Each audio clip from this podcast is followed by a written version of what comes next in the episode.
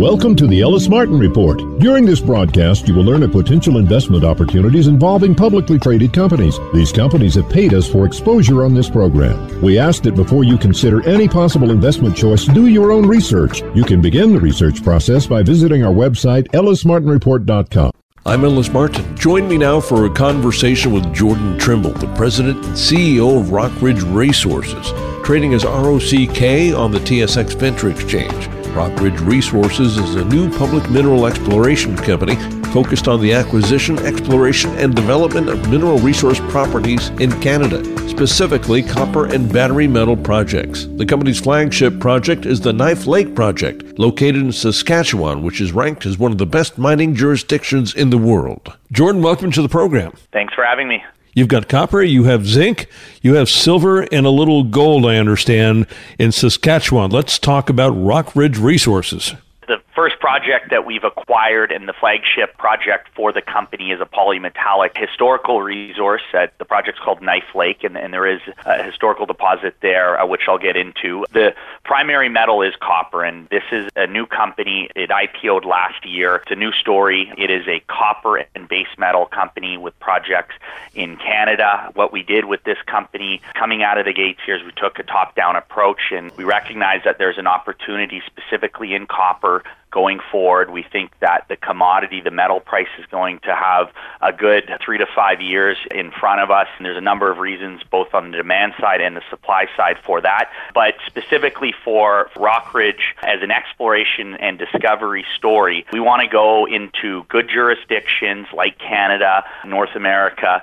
jurisdictions that are brownfields jurisdictions. So they've had a long history of mining and exploration development in the area. They're prolific mining jurisdictions jurisdictions in favorable areas. We want to go in and we want to make those new higher grade discoveries, particularly again with copper and base metals. So that's what we went out set to do here with Rockridge. We just announced first project acquisition late last year, Knife Lake, as I mentioned, and we've just commenced our first diamond drill program of a thousand meters on the project. Just announced that a couple days ago. That's the latest news on the company. So this is not exactly moose pasture, then, Jordan. No, it's not. It's in the broader Flin Flon camp, Flin Flon being a well known mining town in Manitoba. The project that we've acquired is northwest of Flin Flon in Saskatchewan. But the Flin Flon mining camp is well known for VMS deposits, high grade and larger VMS deposits. There's been a long history of mining in the camp, about 31 deposits that have been mined, over 170 million tons of sulfide ore. And it's important to note, too, because this is quite topical right now in the industry. The timeline to production, something to note here in Flin Flon that over 50% of deposits have been advanced to production and the average time frame from discovery to development is typically less than 7 years. So that's an important point too. You have great infrastructure in the area. Over a billion six has been invested towards mine development with rail power and water infrastructure to facilitate not just development of deposits, but also new discoveries. And that's really what we're in the business of. So again, as I alluded to earlier, our overarching strategy with Rockridge is to go into these brownfields jurisdictions with a new look, with new exploration techniques and methodologies, and go into projects that may have been overlooked but have strong exploration discovery upside potential and go in there and look to create value through the discovery process. Now, copper we're excited about because it has poly-industrial use. There's so many different applications of copper, it's never not going to be an industrial metal. Correct. You know, as I said, when we looked at the metal and building this company as a copper company, as a new copper company, there were a few things that stood out to us. One is you pointed out industrial application of copper. And copper over many years, mined copper for thousands of years. Everyone knows what copper is and what it's used for. But it's really in the last 20 years been tied to global economic growth, in particular the China narrative, right? And it will continue to trade like that. That's been a big source of demand for copper has come from China and has come from the developing world as you see new middle classes being formed. But what's interesting going forward, and one of the things we highlight to investors, is new demand for copper that's coming online from electric vehicles and clean or green energy. If you look at electric vehicles in particular, they use about three and a half times as much copper as a regular internal combustion engine vehicle. And we just see this trend continuing and growth in demand continuing for copper. So it's really the electrification narrative that we're interested in and that we see being that additional demand growth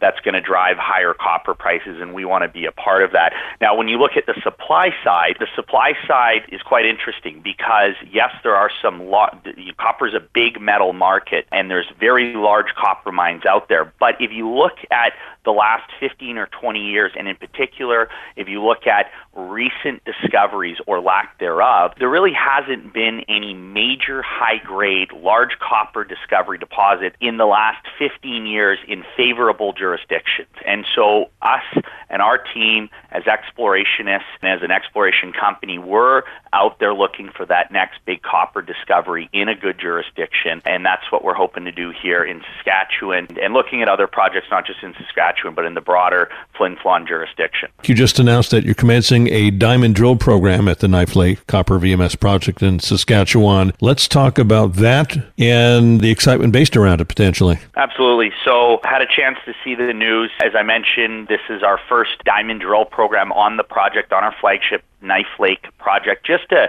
quick history of the project and overview of the project I think is important first. As I mentioned, this project really fits the bill for us. Again, it's in a mining jurisdiction. It's been overlooked really for the last 20 years. It's got quite an interesting history. Discovery, the deposit there was discovered in the late 1960s. It's a topographic high, so it stuck out like a sore thumb. They went in, they made the discovery. They spent the next really 30 years, various operators of the project delineating a shallow, within 100 meters deposit at this topographic high. And so the focus was really just kind of one dimensional. They didn't do a lot of regional work, they didn't look much deeper than 100 meters. And so they really just scratched the surface. Now, the historical resource there, it's non NI 43101, but it's nonetheless a resource of about 11 million tons grading 0.75% copper, and it also has a cobalt silver, and zinc credit as well. So, what we're looking to do on this project, because it did not have a lot of work after 2001. And the reason for that is simple. It was in a company that basically went under in 2001 as we went through one of the worst metal markets ever. The company had a cease trade order uh, against it. So essentially, this project was just orphaned for the better part of the 2000s before winding up in a gold company whereby the gold company was focused on gold projects, not on copper or base metal projects. And so again, this project basically sat there on the back burner and was simply overlooked. It was a bizarre situation a few years ago where the company that owned this project simply did not file the paperwork to renew the mining lease. And as a result of that, these claims opened up. And that's how we were able to get a deal done to have an option to earn in 100% on this project. Uh, and we've just announced that again several months ago. So that's the history on the project, and that's important because what we see now is an opportunity to go into a project that had a fair bit of historical work, but it was limited to one area on the project and relatively shallow. And it was all work done before 2001. So using outdated exploration techniques, equipment, and methodology.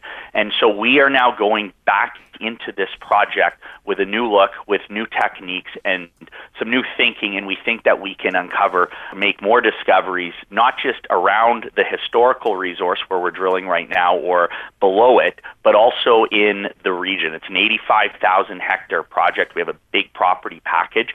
And I'll note just on the geology, I don't want to get into too much detail, but as a VMS deposit, you typically never find them in isolation. They usually come in clusters. And in particular, the Knife Lake deposit is a remobilized VMS deposit, which means it's come from a primary source. That primary source has not been found yet. And that's one of the things we would like to find on this project, as well as potentially finding satellite deposits or clusters of deposits nearby. So we can use new techniques, new exploration methods to go and do that. And that's what we're starting to do here with this first drill program, followed by a summer exploration program. So lots of news flow coming up over the next six months.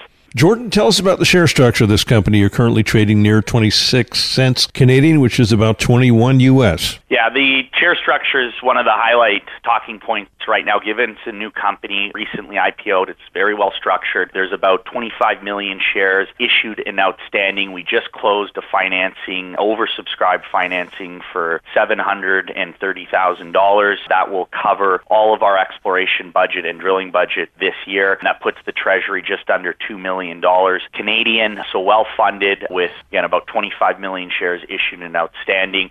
The public float within that is much smaller, so it's worth noting management and insiders own a large portion of that, and we have some other larger shareholders and blocks that are out there, and some institutional investors as well. So very well structured, and getting to the management team, I think it's worth noting because this is one of the most important ingredients for success with these companies. We've been assembling a team. There's been some notable additions in the last several months, one of which is Ron Netolitzky, who's a Canadian Mining Hall of Famer. He's credited with discovering Eskay Creek in BC, as well as the Snip deposit and Brewery Creek. A very, very well known exploration geologist in the industry and has had a lot of success. He's come on as a strategic advisor and a large shareholder of the company. And then just more recently announced the appointment of Joe Gallucci as a director of the company. He's come on, and Joe was uh, an investment banker. He was a principal of a firm, Eight Capital, where he led their mining investment banking for several years. He is very knowledgeable when it comes to base metal companies in Canada. He knows this area, this VMS jurisdiction, very well. He's raised over a billion dollars for Canadian mining companies through his career. So he's an important addition to the team, and he rounds out the team with myself, Jim Pettit, a director of the company, and several others on the board. And so we're building a team to run the company that have focused expertise in base metal, copper and base metal exploration and development in Canada. Well, Jordan, it's always a pleasure to speak with you. I look forward to more news when you have it. Thanks so much for joining me today on the program. Good luck to you. I've been speaking with Jordan Trimble, the president and CEO of Rockridge Resources, trading as ROCK on the TSX Venture Exchange. For more information on Rockridge Resources, go to the company's website, rockridgeresourcesltd.com. I'm Ellis Martin. Join me now for a conversation with Robert Mintak, the CEO of Standard Lithium, trading as SLL on the TSX Venture Exchange and in the U.S. on the OTCQX as STLHF. Standard Lithium is focused on unlocking the value of existing large scale U.S. based brine resources that potentially can be brought into production quickly. The company's flagship project is located in southern Arkansas. The 150,000 plus acre Lanxess project is in the prolific and productive Smackover Brine region. By securing access to the strategic resource through agreements with the area's largest commercial brine operator, Standard Lithium, is able to utilize the extensive existing infrastructure, including brine supply and disposal pipelines, water, power, and a trained workforce to fast track project development timelines. I met with Robert recently at the Roth Capital Conference at the Ritz Carlton Hotel in Dana Point, California. Robert, welcome back to the program here at the Ritz Carlton in Dana Point, California. It's nice to see you again, Ellis, and thanks for taking time to talk about lithium with me. Let's talk about the Smackover project in Arkansas. That's the real story right now. Yeah, no, we are getting a lot of attention in the industry. The Smackover project, or we've come up with a new name for it. It's now called the Lanxess project. The Lanxess project is the most advanced and largest lithium brine project in the United States. Who are Lanxess? Lanxess is uh, a global specialty chemical company, one of the top five chemical companies in Europe. They also happen to have the largest brine processing facilities in North America, in southern Arkansas. The brine processing facilities they have in southern Arkansas are 150,000 acres of permitted operations, producing 120 million barrels a year of brine. They're recovering bromine from it, but that brine is rich in lithium. And Standard Lithium's signed a joint venture term sheet agreement with Lanxess to develop the lithium aspect of that project. You know, I think I said this to you in a meeting last night casual meeting over a beer, actually, if you want to call it a meeting, that you're probably, and it's been a tough space for lithium in general, but you're probably the best deal. I know we're both biased, at least in North America, in the space because of the fact that this is a major industrial company producing chemicals, and a byproduct is this lithium brine that's marketable immediately. This German company's taken a real interest in your project. We're in a very fortunate position. We've built the company to really define the fastest way to go into production. And by that narrow focus, we've been able to align ourselves with a global chemical company, huge market cap. They're a $6 billion market cap, 19,000 employees globally, 79 chemical plants. But most importantly, the project in Arkansas is already, by and large, fully baked. It's permitted operations, been in production for 50 years. And what we're proposing to do is bolt on a lithium extraction facility to those existing operations. And part of the really the highlight of what's attractive about Standard Lithium, of course I'm biased, is the agreement that we put together with Lanxess is that we need a proof of concept that the technology we've developed can extract lithium from their brine stream. But subject to that proof of concept coming into play and a positive feasibility study, Lanxess has committed to the commercial funding of our project and also for 100% of the offtake. So that really distinguishes us from our peers in that once we get to a positive feasibility study, we don't really need to go back to the market to raise money to build the project. So very little for future dilution. But you are building a pilot plant right now in Ontario, which you're going to be shipping down to Arkansas. Yeah, where we are at development wise is the resources I highlighted is really fully developed. Pipelines are in place, massive brine production is in place. The key is unlocking the lithium value from it, and we need to demonstrate that to our investors and to our partner Lanxess. So we're building a pilot plant in Ontario that we will have completed around the middle of the second quarter of this year, shipping it to Arkansas, commissioning it late Q2, early Q3. So we'll have an operating extraction facility in Q3, and then that will push us toward a feasibility study. And by early to mid Q2 2020, we will be in a position to make a final investment decision to go into commercial production. It's an extremely accelerated timeline when you look at comparable companies that have been in the space taking 7, 10, 12 years to get a project built. So, really, the risk factor is almost non existent. Can I even say that? I can't say that. I can't say it's non existent, but really the geology or the hydrogeology, to be more specific, is de risked in that it's already in production, producing 120 plus million barrels per year, 6 billion gallons of brine per year. Pipelines are in place, permits are in place, highly skilled workforce is there, more than 500 employees. The risks really are on the extraction process that we've developed, being able to show that it is economic and scalable.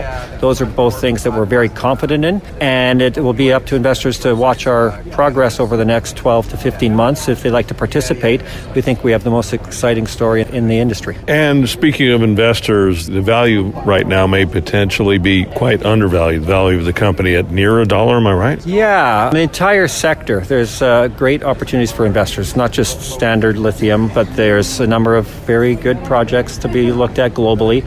The demand for lithium is skyrocketing. Almost everyone is down 50 to 70 percent from their 52 week high. So there's a number of great opportunities to look at. I'm biased towards our project, of course. I think we're undervalued. We just uh, announced a bought deal financing a few weeks back. That should close sometime later this week. It's March the 19th today. And that funding will get us into the completion of the pilot plant and moving the pilot plant to Arkansas. We've got some very strong milestones that people can look forward to that hopefully are reflected in uh, some inflection points in our share price. Well, Robert, it's always a pleasure to see you this time in Southern California at the Roth Capital Conference. Thank you so much for joining me today in the program. Thanks, Ellis. I always appreciate having time to spend with you. I've been speaking with Robert Mintak, the CEO of Standard Lithium, trading as SLL on the TSX Venture Exchange, and in the U.S. on the OTCQX as STLHF. For more information about Standard Lithium, go to standardlithium.com. I'm Ellis Martin. Join me now for a conversation with Harry Barr, the chairman and CEO of New Age Metals, trading as NAM on the TSX Venture Exchange and NMTLF in the U.S. New Age Metals Incorporated is a mineral exploration company focused on the discovery, exploration, and development of Canada's largest primary platinum group metals PGM deposit, the River Valley PGM Project, located in the Sudbury region of northern Ontario. The company also has a lithium division with five lithium projects, of which three are drill ready. The company's philosophy is to be a project generator explorer with the objective of optioning or joint venturing their projects with major and junior mining companies through to production. Harry, welcome back to the program. Thanks for having us on again, Ellis. Well, it's been a while since we've had a chat. Why don't you update our audience as to what's going on with New Age Metals? Well, we're moving ahead with the River Valley, which, just as a reminder to the audience, is the largest undeveloped primary platinum group metal deposit of its kind in North America, very close to the Sudbury mining district, less than about 65 miles. Sudbury is one of the major mining complexes and can take our concentrates once we get the project to production in the next couple of years. We came out with a new 43101 resource in January that the top two categories had just about 2.9 9 million ounces of palladium equivalent, and there's a, another resource in the inferred. We contracted two companies out of Toronto, two engineering companies, late last fall, and they're working on our first economic study, which they now call a preliminary economic assessment. So that's some of the readers in the U.S. may remember the name scoping study. That's essentially what that is. From there, we would do a pre feasibility and then a feasibility in the project. So the preliminary economic assessment is to be out in June, and we're well into it. We've been several months working on it together with the two engineering companies we hired. Well, that's a sizable reserve resource there that you have in the ground, reserved and inferred with regard to platinum. What do you think the market looks like right now for that particular resource? Let's talk about platinum and palladium. Yeah, well, the primary resource there is palladium, and platinum would be second. And I don't know if any of the readers are following palladium, but it's breaking new highs almost every day. Yesterday, it hit $1,600 plus. Today, it depends on when you look at whether it's June or July or August, but the bottom line is today it's trading around $1,550, which is a record. We're quite excited about the price of our palladium, and platinum is up about 9% this year, but it's traditionally used to trade above price of gold, but it's in the 800 and some dollar range. So 82% of the use of palladium is in your auto catalysts in cars and automobiles.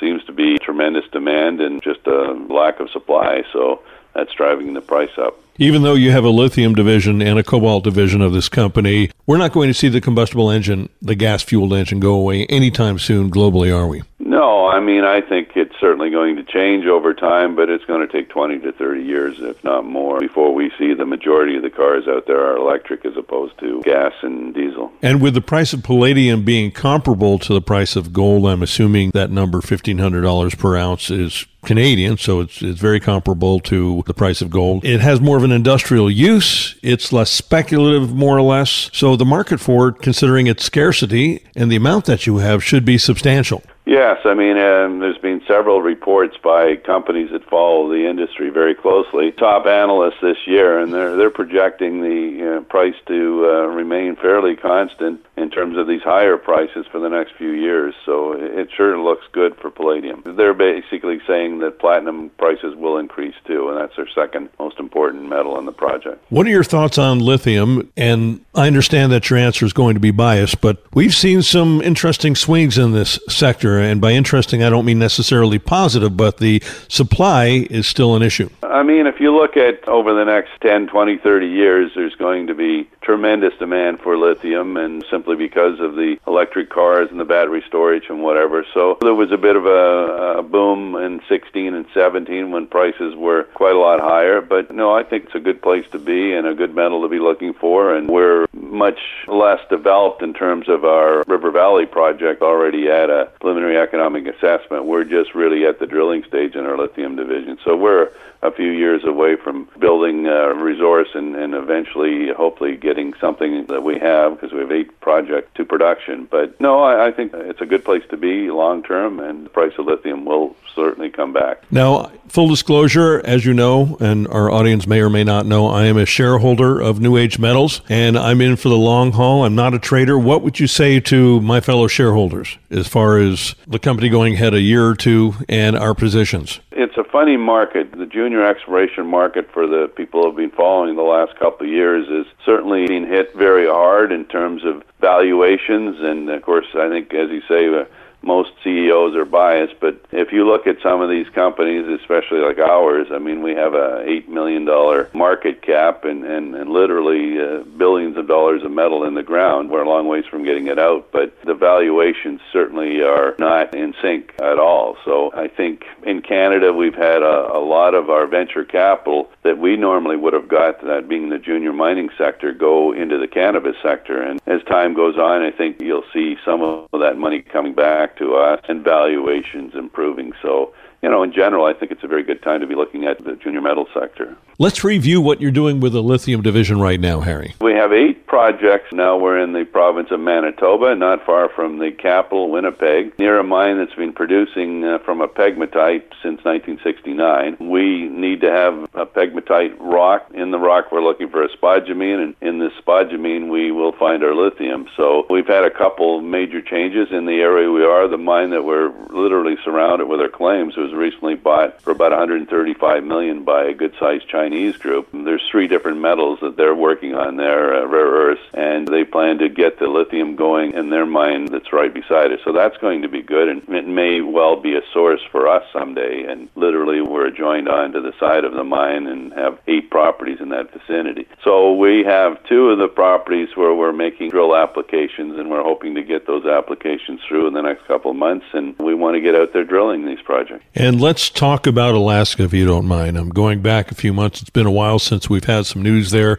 What's happening with Alaska, if anything, coming up soon? Alaska is a platinum group metal. It's platinum first and palladium second, and then it has some very good copper nickel values, and it's called Genesis. We have the right to own 100% of it, just a couple more payments, and we will have it. And we are actively every day out soliciting to try and find a joint venture partner for this year to help us develop that project. So typically it takes summer to come, and some of these companies that we've been talking to get out and take a look at what we're doing. But our goal is to find a joint venture partner and joint venture that project so that we have the funding coming from a second party to, to further develop it. So we're working hard to, to find that partner now. And I stand corrected when we talked about palladium earlier in the show. We mentioned a price of $1,600. That is U.S., so it is above the price of gold. That is U.S., and that's something to mention. Uh, as Canadians, you know, there's about a 30% difference in the dollar, so we would add that on to the price of palladium. So, you know, we'd be looking at $1,800, $1,900 for uh, palladium in Canada. So it's a substantial price. We've never seen anything like it. Harry, it's always a pleasure to speak with you. Thank you so much for joining us today on the program. Thanks for having us, Ellis.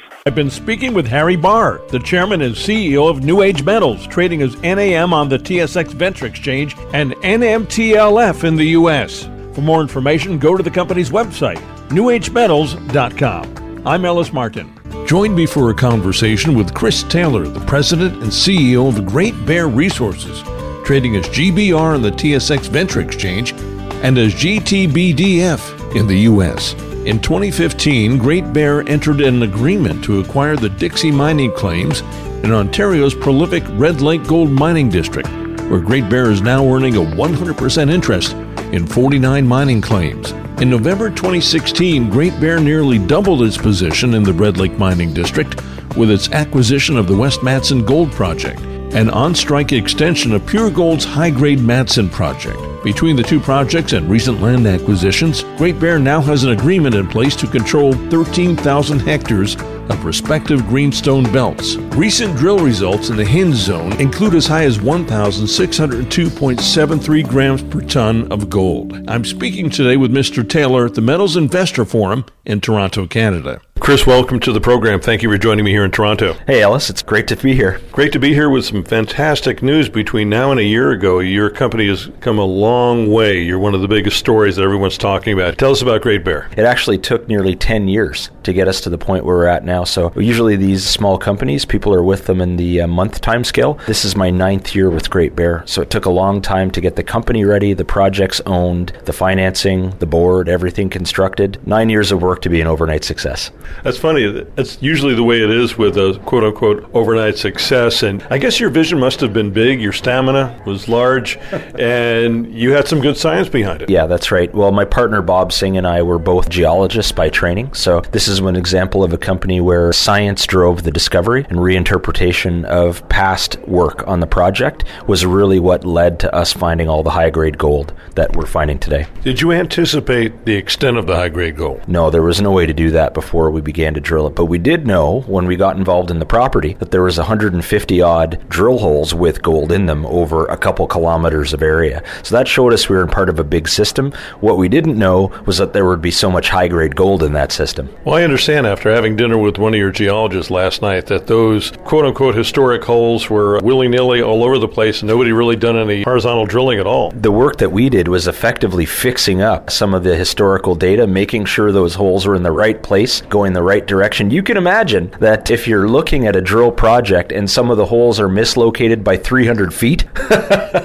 there's probably some cleanup work to be done. Much of that drilling was done, I think, in the late 80s. Is that true? Yeah, that's correct. Late 80s before modern GPS systems, and the rocks are really magnetic. So, in fairness to the guys that were there, different vintages of work over a long time period. So, holes were going the wrong direction, they were in the wrong place. Once we cleaned up the data, we saw we had consistent, steeply plunging, high grade gold zones, much like the other big deposits in Red Lake. Let's mention some of those grades right now for new listeners to the program. Well, some of the results that we've drilled recently, I think the highest that we've seen, let's go with the splashy headline numbers, over 50 ounces per ton. So 1,600 grams per ton, just over 100 meters vertically from surface. The drilling that we've done recently in our new hinge zone discovery, there's almost 40 holes into that now. About 60% of the drill holes that go into it are hitting over 10 gram per ton gold material at very shallow depths. This is even for the Red Lake District, which is known for high grade gold, these are exceptional results.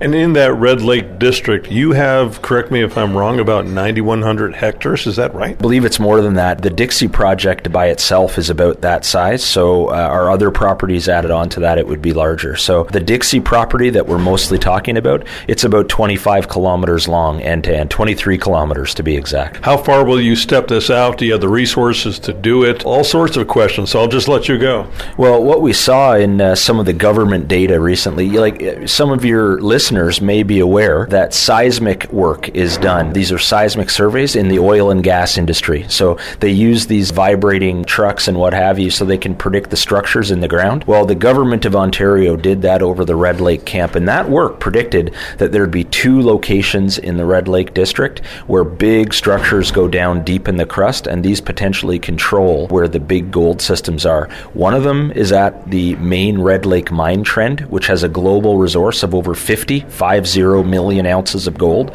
and over 30, 30 million ounces of gold produced. The other one is on our property. What is your plan for the next few years with all this information? Because quite honestly, Chris, I've not heard a story like this. We are now fully financed to drill for about two years uninterrupted with multiple drill rigs without requiring to go back to the market. So what that means is probably very likely a larger volume of drill results, more drill holes, hundreds of drill holes coming out of Great Bear over the next two year period. We don't need to finance during that time period to get more money to do it. We have the money, right? That means that there'll be more gold results, presumably, if we continue to be successful coming out of Great Bear. A gold system that goes right to surface about a mile from the road just outside of Red Lake, generating hundreds and hundreds of drill results over the next two year period. It should be the kind of story that if anybody is interested in high grade new gold discoveries, this should at least be on the radar screen. Well, it sort of makes other stories a little bit less relevant. Some other stories, at any rate. We're not going to rain on anyone's parade in the sector, but after this, I mean, what's next? And obviously, Rob McEwen has gotten involved. He didn't hesitate. Rob has made a bit of money in the Red Lake District before. He was obviously instrumental in the Goldcorp discovery of the high grade zone, this underground zone we have maps. If anybody's interested, they can go to our website, www.greatbearresources.ca. They can go to that website and you'll see maps and presentations of our data. One of the key points that we show is that the high grade zone discovery at Goldcorp's mine has the same geographic footprint as the discovery that we're looking at on our Dixie property right now. The same size of footprint, the same types of distributions of gold. It's folded rocks, gold on each side of the fold, and gold concentrated around the middle. At the main main mine at over a mile vertical depth. They made a big discovery that brought Goldcorp from hundreds of millions of market cap to,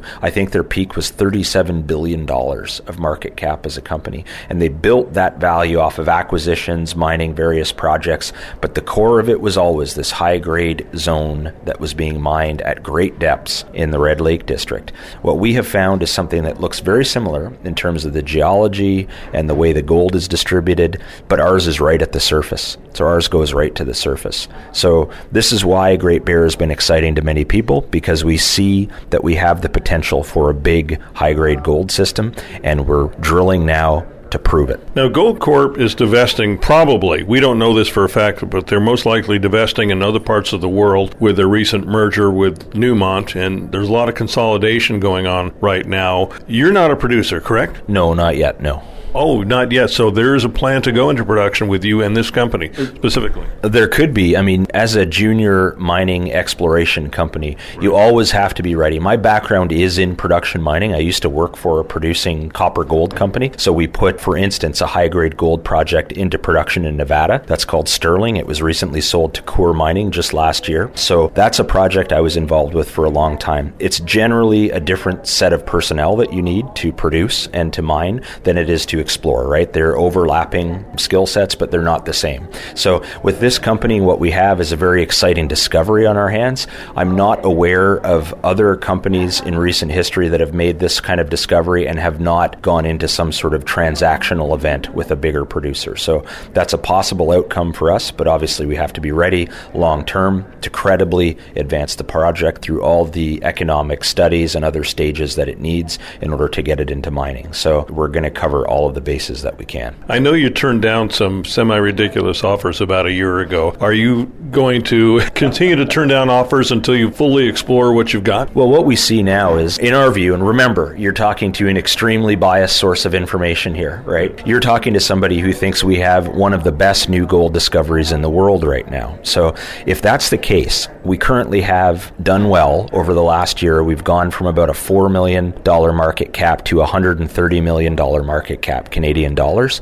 But in the context of other discoveries like this, historically, we are very, very small still. So our job is to take the drill rig and show people exactly how big this system can be. We don't know yet, but if it's as big as what we think it is and what it looks like, it should be quite a bit more valuable than what's being attributed to the company right now. And you've done a great job. Your team has done a great job of managing the share structure. Yes, that's extremely important for us. So there's always a temptation with mineral exploration companies to take money from any source that you can get it, right? So what that means is you end up taking back the shares from every source that you gave it to. In a company like Great Bear, management are significant shareholders. Rob McEwen recently put in $6 million into the company. When he did that, management put in a million and a half dollars alongside him. That was at $1.45 quite recently. So we put our money where our mouth is, and that's what we want to see. We want to benefit as shareholders, not just as paid management of the company. Well, Chris, it's been a pleasure speaking with you. Thank you so much for joining me today on the program